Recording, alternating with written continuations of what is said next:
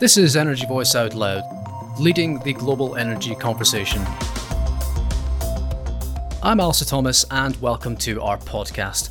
This week I'm joined by our Asia editor Damon Evans and digital journalist Hamish Penman. Hello, chaps.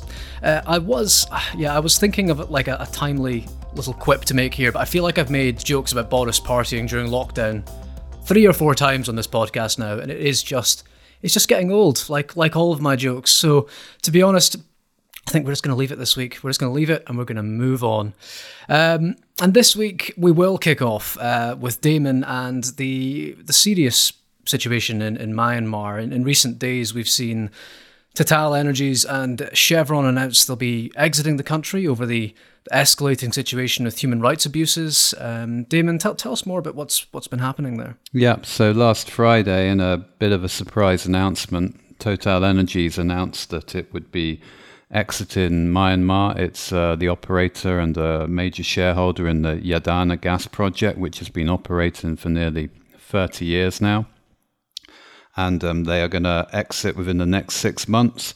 And that is a, and and so so that, that, and also Chevron as well also decided they are going to exit. Although I don't think they had much choice because um, with with Chev with Total Energies leaving a void, then the operatorship passes to the next majority shareholder, and Chevron would have would have most likely. Um, uh, it would have been a bad look, I think, for Chevron to remain in My- Myanmar uh, after Total Energies exiting. Mm. And and the reason, I mean, both companies have been under a lot of pressure from stakeholders, including shareholders, activists, both in um, the West and uh, civil society in in in Myanmar. I was going to say Burma then, but I think I'll stick with Myanmar. There, it, there it is. Yeah. The, the Burmese uh, civil activists. So um, there we go. But um, and it, so, so in a way, it's a bit of a windfall for Thailand's PTT EP. Uh, they're state-backed uh, upstream player in Thailand, and they buy most of the gas from this field. About seventy percent of the gas goes to Thailand. About thirty percent remains in Myanmar.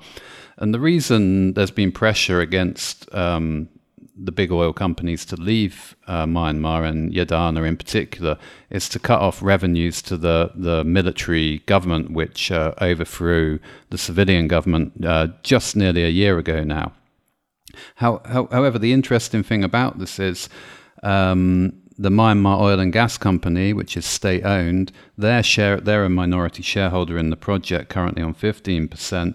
And with Total, Total Energy, sorry, and Chevron uh, planning to exit, uh, that Myanmar company's share of the project should rise to 37%, meaning they will get more mm. revenue and and um, cash flows from from the project.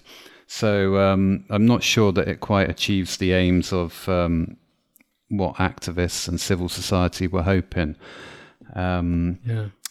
Yes. It does seem a bit of a between a rock and a hard place there. I suppose just, I mean, I guess I, I recall, as you say, about a year ago seeing uh, Joe Biden on the news say, you know, pushing for uh, economic sanctions after the, the coup. And, and I, I suppose these, these majors thought that they, I guess they might have been able to ride out the storm and see how things go. But, but clearly, we, well, we've seen in the news what's been going on over there with uh, people being displaced and and people being killed. It was just an unsustainable situation for them, I suppose. But at the same time, as you say, the the net effect might be this: the, the national Myanmar oil company will will will gain greater revenues in, in the long run anyway. Yeah, yeah, totally agree. And and also another another point worth noting. So Total Energies was in. Um, they were doing some very interesting exploration with Woodside, Australia's Woodside offshore Myanmar. They had some um, some deep water gas discoveries they were looking to develop. And just after the coup about last year, um, there was a lot of pressure on them to stop those projects. And Woodside Energy, initially the CEO, uh, he was quite reluctant to stop. He said, you know, it's a, a, domestic situation and we don't want to get involved in. Then there was a lot of hoo ha.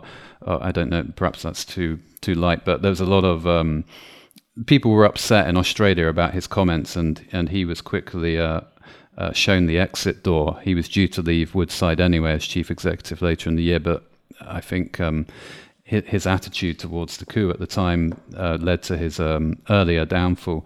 And, and also, Total and Chevron, they've been there 30 years. There was a military dictatorship for most of that time when they were operating. It's only in the past 10 years that we've seen a transition to civilian rule. So I think it also signifies how how the times have changed um, for, for big oil. I think you, you know originally or previously they they were there through thick and thin, and and on, and and the regime was was pretty bad under the military before. So yeah, I think that yeah, it's in, oh, interesting. Mm. Yeah, the, the, the social aspect of it is, is really quite fascinating to to watch from the kind of the Chevron to Total Energies side of things. This uh, this Yadana um, field um, has been going on for, for thirty years odd. Uh, so I, I, gather from, from your piece and from from the figures you've provided, I mean, it looks like this is a, of not just of huge significance to, to Myanmar, but also to to Thailand. And, and you mentioned that PTT exploration production. It looks like they're going to be the ones that are taking over uh, operatorship now. I mean, this that that would appear to be the, the appropriate kind of best, perhaps the only choice in, in, in the current situation, given what's been going on. I think so, and I think under the current joint operating agreement, the the the share the share from Total and Chevron. Total Energies, sorry, I keep getting that. Ah, there the share, share. I wish they didn't change their name. And uh, the share from those companies will then be um, uh, distributed among the remaining shareholders who can object to it. They don't have to take it. However, Thailand importing most of the gas and it accounts for 10 to 15% of Thailand's national electricity supply. So I don't think PTTEP are going to turn around and say, "Hey, no, we don't want this," and mm. and you know we we can't take operatorship of the project. And I think yeah, they are the next best operator to have. Otherwise, you, you, you might get Chinese national oil companies in the mix if, if, if the project, if there was a void and somebody had to come in, then I think they would be the, the likely candidates. Um, another thing worth noting as well so we've obviously the violence and the human rights abuse and the, you know, there's been more than 1300 deaths uh, by the, the military have killed mm.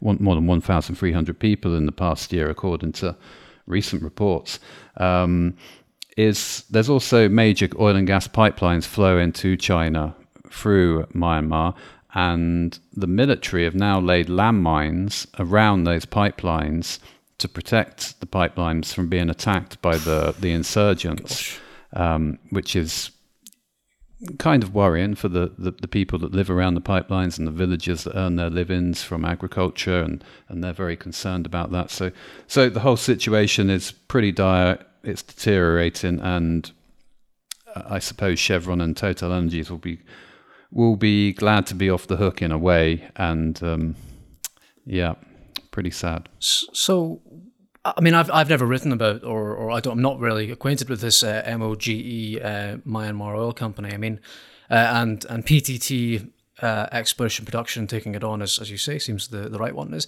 is there any situation here? I mean, you've met, you've mentioned Chinese national oil companies, for example. Is there any situation here where whereby MOGE could or might seek to become the main operator? I don't I don't know if that would even make sense from their perspective or not. But I mean, it's it's it's a Myanmar uh, production field. So I, I just wondered, is that something that could potentially even happen? I mean, I suppose theoretically it's possible if if PTTEP declined to increase their share and and declined to be the operator.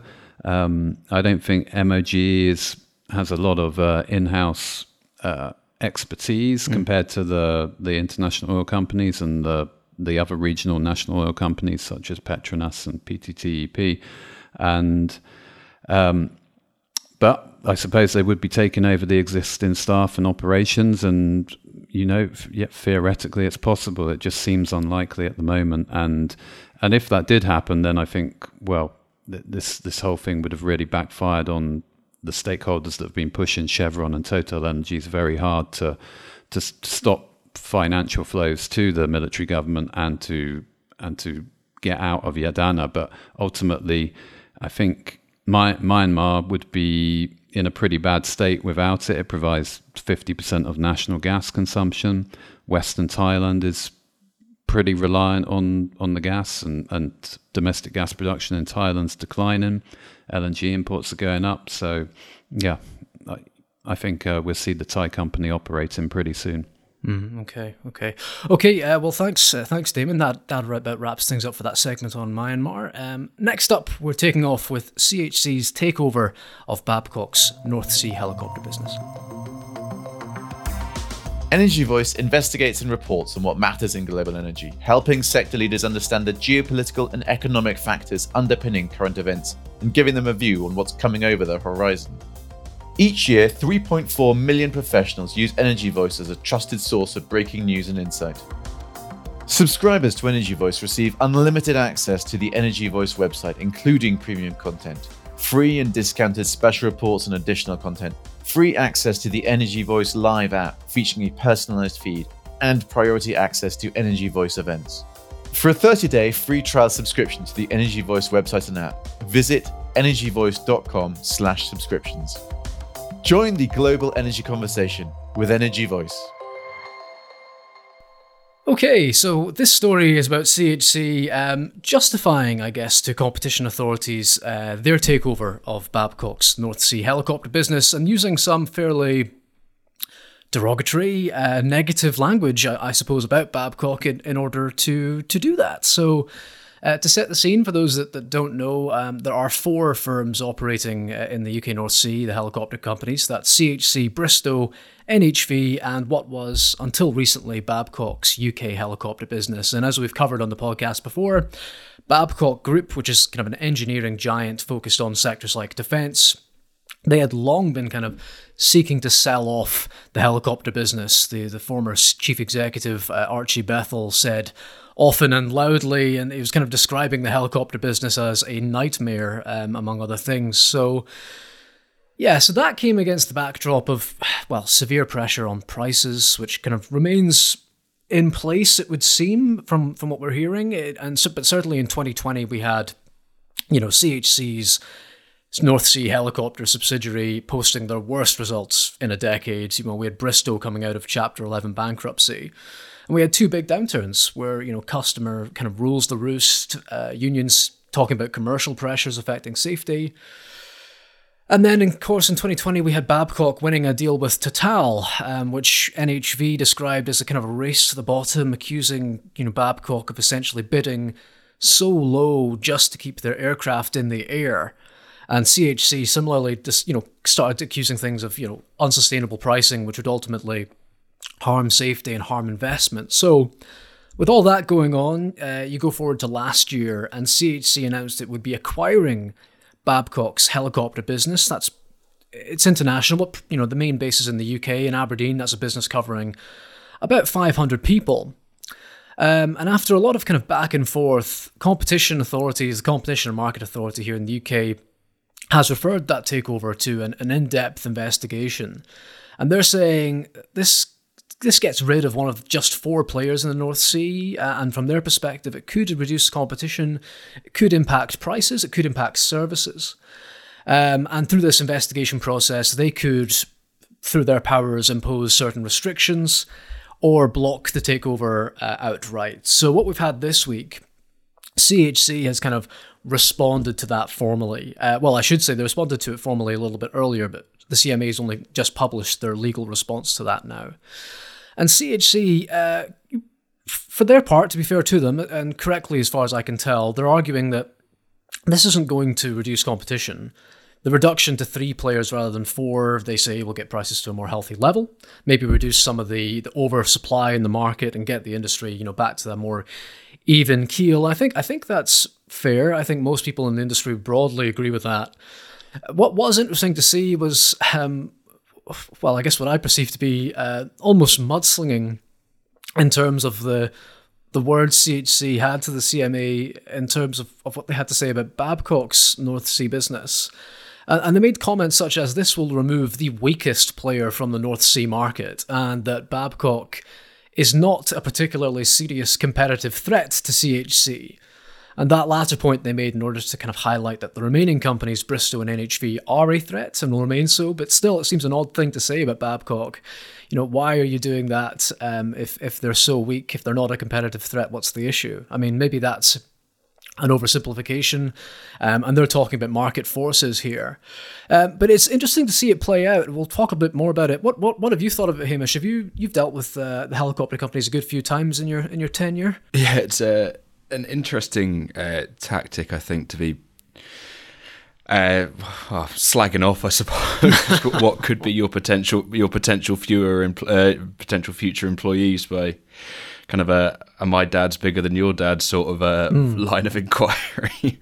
but no, I thought it was um, interesting comments. Um, it'd be interesting to see whether they have any weighting on the outcome. Mm. Um, I did. I thought the point the point on going back to three operators was quite interesting. Was it NHV that was the last one to enter the the market? Yeah, that's right. Yeah, yeah. NHV came in in 2016. Yeah. So into, when NHV entered the market, were there kind of these similar concerns being voiced by the existing players that this could put safety at risk, that there would be this race for the bottom? Is this kind of a, an issue that crops up cyclically, I suppose, in the helicopter market? Yeah. Oh well. Um, so I, I, yeah, I'm not sure exactly what happened when uh, NHV uh, came in. Um, I, know. I think I think they were underwritten by one of the majors who who are no longer um, operating in, in the UK North Sea. Um, but for them to come in, um, which kind of gave. Uh, a bit of power over um, pricing. Um, but th- it certainly seems that, well, the, the net effect of NHV coming in is that they started up with their little Belgian yellow helicopters, as the former CEO told me once, um, and that's the way they were perceived. These these you know Belgian guys with their little yellow helicopters. Um, and what's actually happened is they've had you know they've they've challenged the predominant S92 model um, with the H175, which is a smaller uh, chopper, but it's it's very very competitive to the the standard model, and it's kind of shifted pricing and and and yeah, I guess that must have put some pressure on on the the other the others coming in. Um, I suppose what uh, what CHC is arguing now is that there will always be the threat of new players coming in, even if we you know even if they effectively get rid of of Babcock. So they, and also as I say, they're saying that this is going to kind of return to the status quo that we had in the North Sea for about thirty years, where it was only three major kind of helicopter players. Um, that said, you know they are listing off a number of companies um, which which could enter the market. They say um, Bel Air, I think another one's called Westfly. I, I can't quite recall, um, but they're not up, they're not in the UK market at the moment. But they, are kind of saying to the CMA, well, they could, they could come. And interestingly, they said that um, Unifly, which is a drone firm, apparently, um, uh, you know, operating in the renewable space in the UK, they have applied according to CHC, for a UK air operator certificate, which you know would grant them ability to, to operate in this sector. I'm, I'm curious as to how far along that is or not, but it'd be interesting to see what that company would do in the North Sea oil and gas markets. Um, you know, it's interesting to see how the helicopter um, business is uh, is evolving. Um, but yeah, I mean, look, I mean, Babcock for all the talk of saying that, uh, yeah, my dad's bigger than your dad and, oh, they're not competitive in that, well, we had them this week. They started a new contract with WellSafe uh, Solutions, um, who have taken their, their WellSafe Guardian rig out to the, the Buchan field. It's the first rig in the North Sea to be used, I believe, specifically, very specifically for well P&A, um, and that is its sole purpose. Um, so, you know, that's a big first for us they've won that contract. Um, but yeah, at, at, the time, as I say, you know, certainly in recent years, there's been a lot of talk of Babcock not really going at competitive pricing. They've just been trying to keep their helicopters in the air. I don't know what the uh, what the circumstances was of uh, the the WellSafe um, deal. But um, but yeah, w- will it have an impact on on on things going through? Will it um, will it go ahead? Um, we'll need to see. I mean, CHC have said that um, the the competition they're concerned that the Competition Markets Authority have made this decision to refer them to an in-depth investigation in a vacuum, as they say. So, without taking into account the specific conditions of the helicopter, market, um, which I suppose if you look at other industries around the world, the reduction of a key player would would suggest you know a lack of uh, uh, uh, harmful to competition. Um, but yeah, again, as we've already talked about, there has been this pressure on pricing.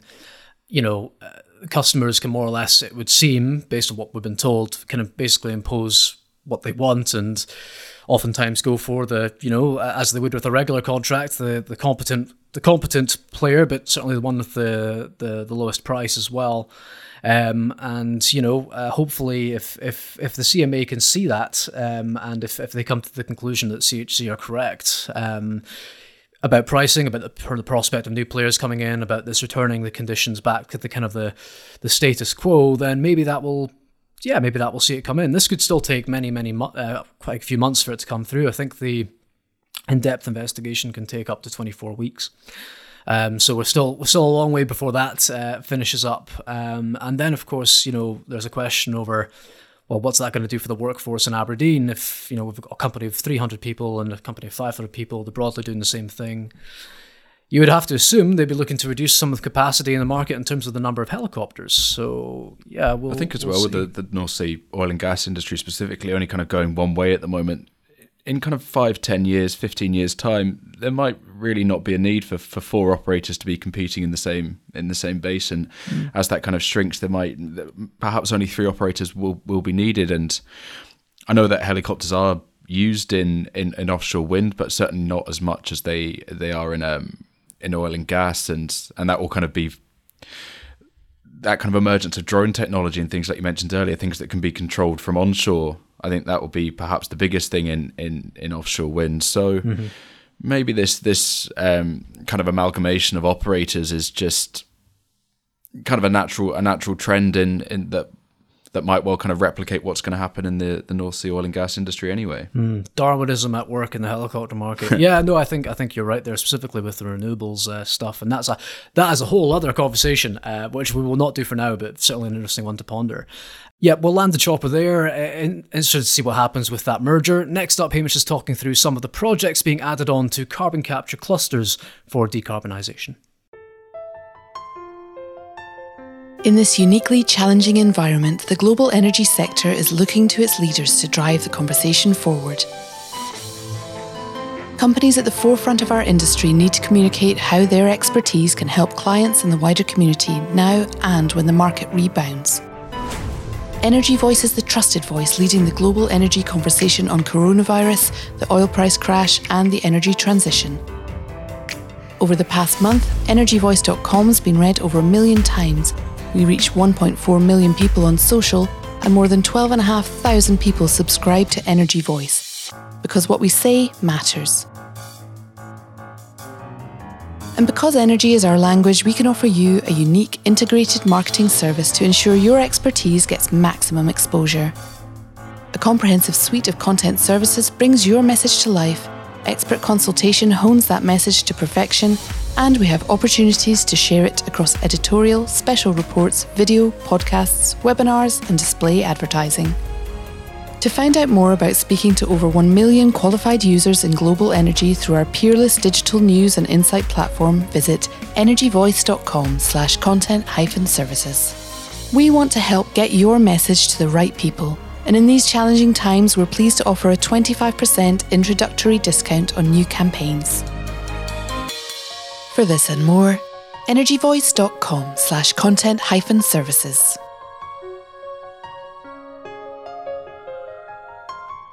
Okay, Hamish. Uh, so some schemes kind of up and down uh, the country being put forward as well. These kind of add-ons to carbon capture and storage clusters. Uh, tell us more. Yeah, Equinor has been uh, pretty quick out of the blocks in um, in 2022 with with putting its putting its projects into the mix for, for funding. Um, this is obviously phase two funding of this uh, kind of government cluster sequencing process, they call it. So we'll remember that phase one, we the results were published in, in October. Um, the East Coast cluster and HyNet were the two two picked by government to, to advance to be up and running by mid 2025. Um, perhaps you remember more though that Acorn wasn't picked um, or the Scottish cluster, I suppose, more broadly wasn't picked, which really sparked a lot of anger and, and confusion more than anything up here because it seemed a lot of people and, and especially big players in the industry describing it as kind of the obvious choice. Now there was quite a lot of drive after that for um, the government to make it three projects uh, to bring Acorn into the mix, or the Scottish cluster rather, sorry, into the mix. Uh, that's not happened yet, but it does seem like the phase two uh, of this process is progressing rather quickly. So Equinor's kind of put three projects into the mix. I'll come to that, but they have also given some details on this on this phase two um, process that I, as far as I know, I don't think were widely available in the public sphere. So the first one is that the decision around the, these projects, which one uh, which ones are going to be picked, and these are to be up and running by 2030. Um, so a decision is expected on that around May. So not too far off, really, especially given that the last results were published only a couple of months ago. And also that um, instead of kind of wider clusters um, that will be considered by governments, um, these are going to be it, are going to be individual emitter projects that will be selected instead.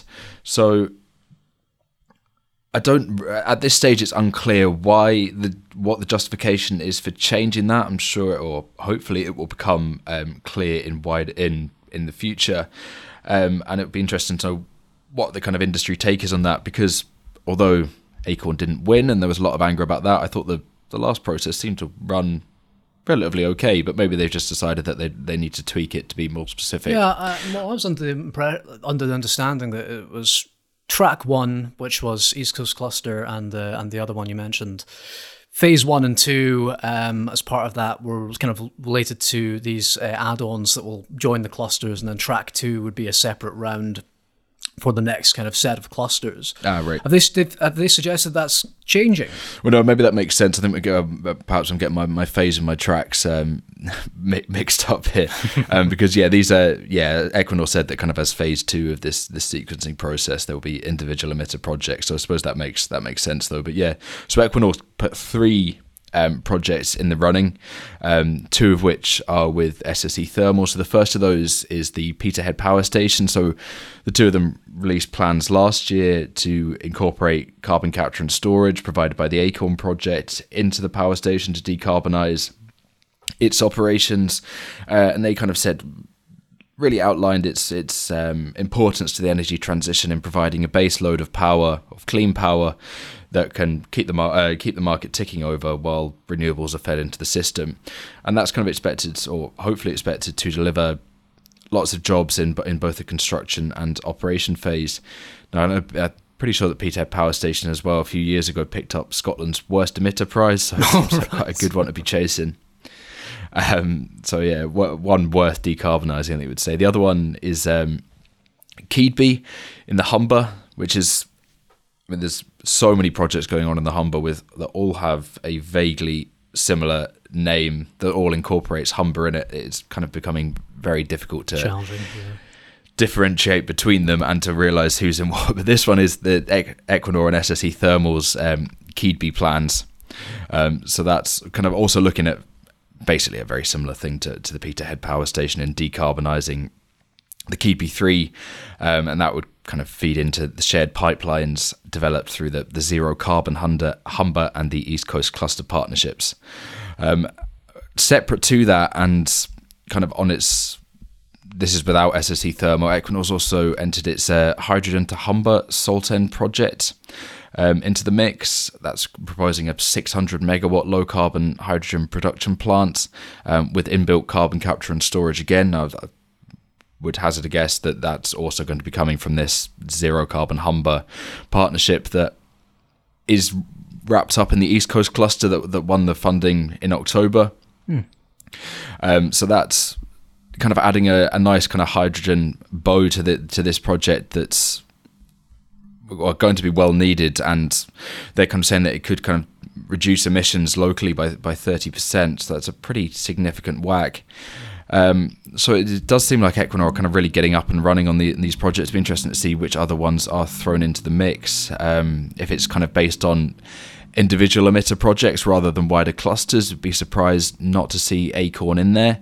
Um, but it, it's kind of getting quite tough at this point because all of these individual emitter projects are all tied into one another. They've all kind of got pretty similar mm. players in with them, and, and the H2H Saltend project, Ineos is also involved in that.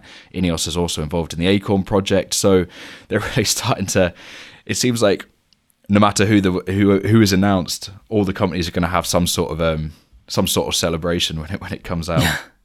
Yeah, it, well, I mean, look, we, we, we know that Acorn, uh, the Scottish cluster, I should say, uh, as you mentioned, didn't get selected um, back in October, but when they come to the next round, uh, it seems pretty clear from what the government's saying is that they need they're going to need all of these clusters in order to reduce our emissions. If we want net zero by 2050, there's not really going to be much, or 2045 in Scotland, but uh, 2050 for the UK, uh, there's not going to be much option but to develop these and, and potentially others, uh, right? So, um, yeah, uh, the, the, political fallout um, was pretty rife at the time. I imagine, um, it, but that's probably not going to dissipate. It still rumbles on. It still rumbles on, indeed. Um, yeah, no, Phil. I was speaking to um, Harbour Energy's uh, Europe chief executive uh, earlier this week for uh, a feature coming out in a supplement, which will be out on uh, Monday, February 7th. Uh, ladies and gentlemen, please do pick up your copy. Um, and yeah, he was talking about the fact that two projects Harbour are involved in that's Acorn Scottish Cluster and uh, Humber VNet Zero. They were neither of those were selected for track one.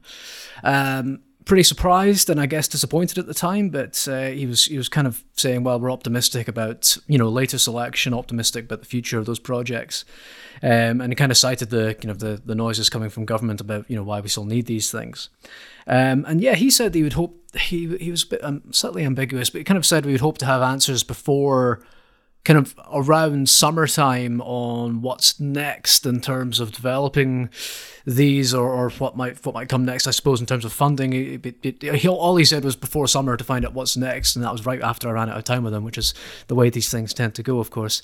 Um, but uh, but yeah, well, will be good to see what what exactly comes next and what form. But yeah, I mean these are huge.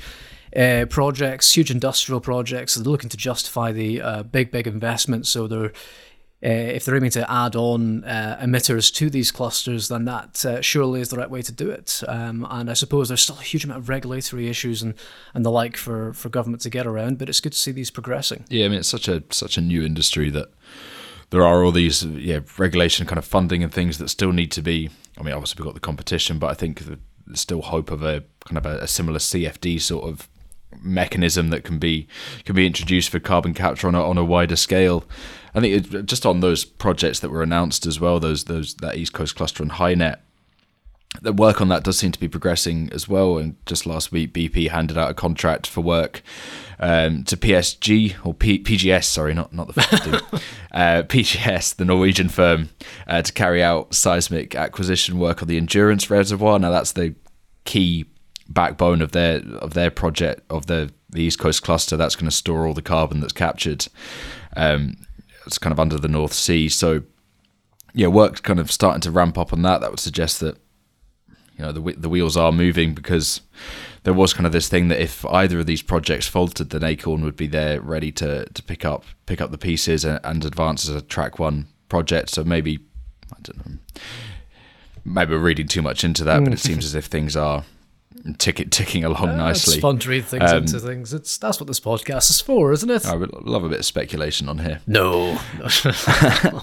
PGS have got a bit of a track record as well. They're carrying out similar work for Equinor's Northern Lights scheme um, in Norway as well that involves Total Energies and Shell. So it seems like they could well be uh, making a bit more of a a mark on the uh, the UK market if they're they're starting to build up this this pedigree in, in, in seismic acquisition. Mm, indeed, indeed. Okay, so yeah, we'll we'll keep an eye on that uh, and and see how it progresses. But I think for now that is it for this latest episode of Energy Voice Out Loud. Thank you, Hamish and Damon, for joining me. I've been Alistair Thomas, and thank you for listening.